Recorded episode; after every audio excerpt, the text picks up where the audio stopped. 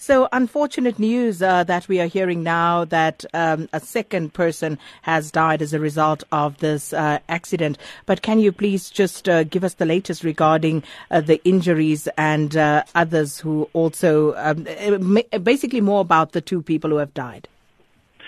Yes, what we can report on this afternoon is that, as it has been reported last night, that one of the passengers that was on board was confirmed uh, for fatal injuries on the accident site yeah, last night. And today in the morning, with the continuation of the investigation, uh, the three people that suffered serious injuries on the ground when the aircraft impacted the building at the dairy farm one of the people that suffered serious injuries unfortunately succumbed to the injuries and passed on. That's really unfortunate. But uh, are there any preliminary findings at this stage to indicate what caused the accident?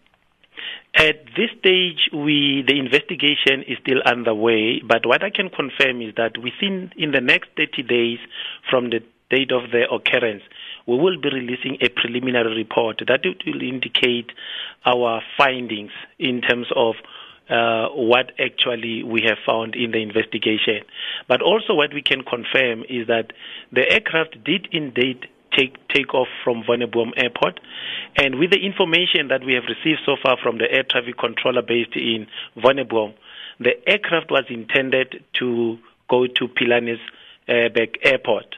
However, in engagement again that we have with the maintenance organization responsible for the maintenance of the aircraft, they informed us that they took the aircraft to, they were taking the aircraft to Pilanesberg to perform certain checks on the aircraft and thereafter returning back to Wonderboom.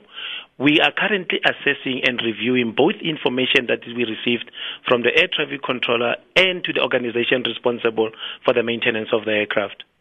And uh, Mr. Mashaba, there have been some conflicting reports about um, who owns this particular aircraft. Are you able to clarify us on that? At, this stage, we cannot uh, uh, clarify in terms of who's the owner of the aircraft, but we should be in possession to know who owns the aircraft. But what we can in- report on is that the aircraft is registered in South Africa and the aircraft has been issued with a certificate of airworthiness by the South African Civil Aviation Authority. And just a final one did the plane have a valid certificate?